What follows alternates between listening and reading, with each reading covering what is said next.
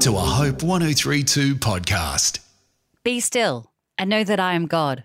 Psalm chapter 46, verse 10a from the New International Version. The sand felt more like weights than fine grains of dust as I trudged my way up the dune. A head full of worry and questions joined with gravity to make my mind and body heavy, forcing me to dig deeper in my resolve to make it to the top. If I could just get to the top, then it would all be okay. I pressed on, determination propelling me forward despite the heavy heart I carried. I looked up. Smile crept across my face as the familiar roar of the waves and smell of salt greeted me. I had made it.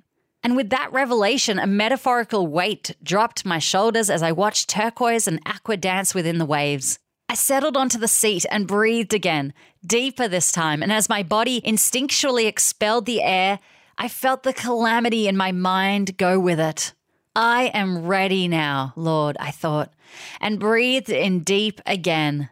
The beach. For me, it's the beach. This is my place of quiet, of stillness, of rest, of connection. It's where I come to hear God away from all that is familiar and distracting. It brings a quiet with it I have found nowhere else and allows me to truly hear. Listening is all about the will. Our willingness in seeking to hear from God is what enables us to hear. Where do you go to listen to God? And how willing are you to hear what He has to say? This devotion was written by Neri Morris. This is a Hope 1032 production. Thanks for listening.